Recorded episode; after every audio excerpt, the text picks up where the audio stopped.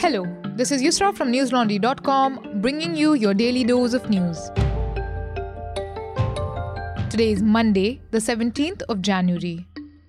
According to the Union Health Ministry, India recorded 2,58,089 new COVID 19 cases on Monday, taking the total tally of infections to 3.74 crore since the beginning of the pandemic in January 2020.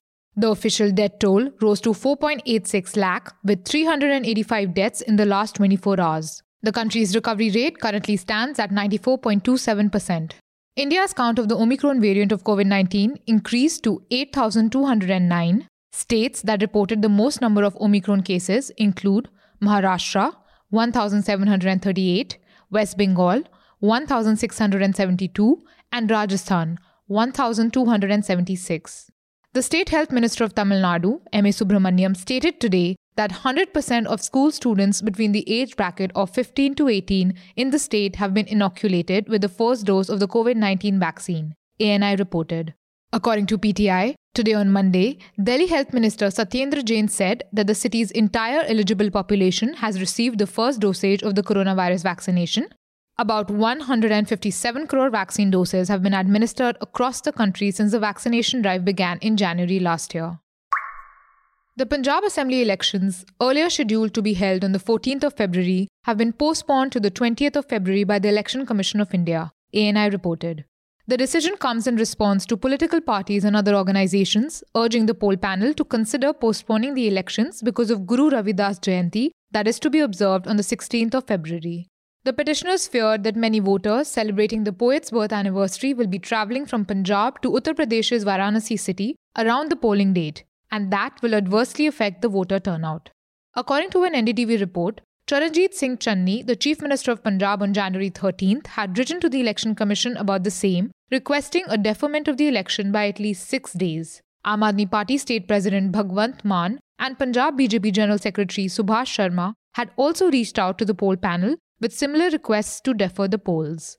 Channi said that he had been informed by the representatives of the scheduled castes, which comprise 32% of the Punjab population, that several members of the community would be leaving for Varanasi from February 10th to February 16th.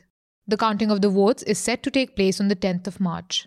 It's election season, and News Laundry's reporters Akanksha, Ashwin, Ayush, Basant, Nidhi, Pratik, and Shivangi are ready to hit the ground to bring to you stories that matter to the public so that you can hold those in power responsible and make informed decisions. Atul, Manisha, and Meghnad and a team of producers will also be joining them to explore the underbelly of the electoral process. And for that, we need your support. So head over to newslaundry.com and contribute to our latest NL Sena project that will fund this election coverage. Support us and pay to keep news free. According to a report in the Indian Express, Tamil Nadu's BJP unit has demanded Zee Entertainment to issue an apology with regards to a program broadcasted on the group's Tamil channel allegedly airing deliberately obnoxious comments about Prime Minister Narendra Modi. Addressed to the Chief Cluster Officer of Zee Entertainment Enterprises Limited, the letter referred to the channel's program called Junior Superstars Season 4 that aired on January 15th, claiming that severely critical remarks were passed regarding Modi's attire, diplomatic travels, and demonetization on the children's program.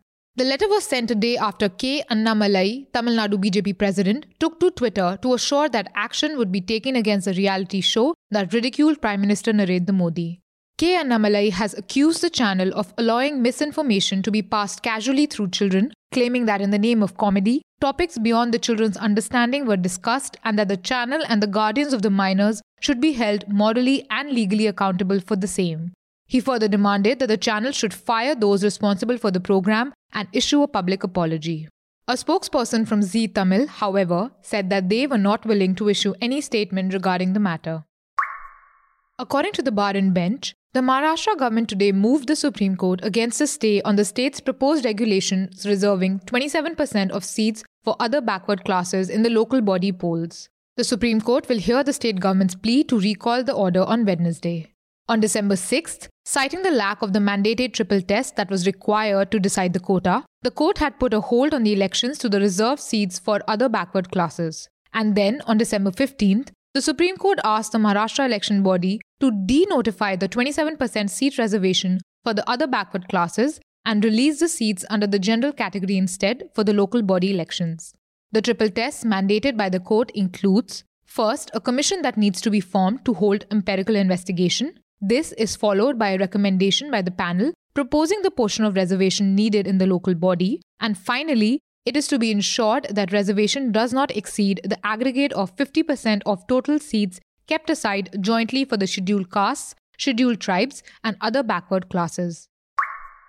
A 26 year old man studying at the Indian Institute of Technology in Powai died by suicide by jumping from the terrace of his hostel building at around 4 am on Monday morning, the Indian Express reported. The deceased was rushed to the nearest hospital after the watchman who witnessed the incident informed the administration. The man, however, was declared brought dead. According to the report, the police found a message in his room stating that no one was responsible for his death. He was allegedly undergoing treatment for depression, the report stated.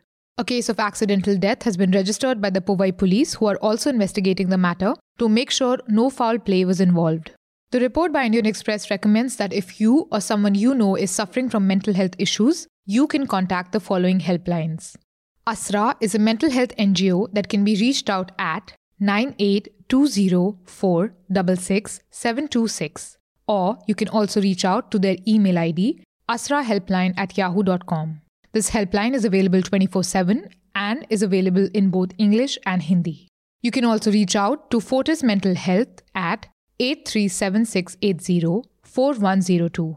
Again, the helpline is available 24 7 and it is available in the following languages Achiku, Assamese, Bengali, Dogri, English, Gujarati, Hindi, Kannada, Konkani, Malayalam, Marathi, Punjabi, Rajasthani, Tamil, Telugu, and Urdu. According to a report in the Kathmandu Post, Nepal on Sunday asked India to stop the unilateral construction and expansion of any road going through its territory, in this case, the territory east of the Kali River. However, no formal diplomatic complaint has been lodged so far, the Indian Express reported. Prime Minister Narendra Modi in a BJP election rally in Uttarakhand on December 30th had announced plans of expanding road construction across the Lipulekh area. The Lipulekh area is a contested territory which Nepal claims to be its own. Gyanendra Bahadur Karki, Nepal's Minister for Information and Broadcasting and cabinet spokesperson, said that territories including Limpiyadhura, Lipu Lake, and Kalapani east of Kali River are an integral part of Nepal, and any construction of expansion of roads by India in Nepali territory must be immediately halted. He also added that border disputes between Nepal and India must be settled through diplomatic channels on the basis of historical treaties and evidence in the spirit of the bilateral relationship existing between the two countries. This statement comes in response to India claiming that the ongoing construction in the Lipulekh area is within the ambit of the Indian territory and that any arising disputes should be settled through dialogue. The Indian embassy in Kathmandu claimed that India's position on its boundary with Nepal was consistent and unambiguous and that the same had been communicated to the government of Nepal as well. That's all the news we have for you today. Stay safe from the din of disinformation and come back for your daily dose tomorrow. All the News Laundry podcasts are available on Stitcher, iTunes, and any other podcast platform. Please subscribe to News Laundry. Help us keep news independent. Catch all our podcasts on news, pop culture, current affairs, and sport, visit newslaundry.com. Follow us on Facebook, Twitter, and Instagram, and subscribe to our YouTube channel.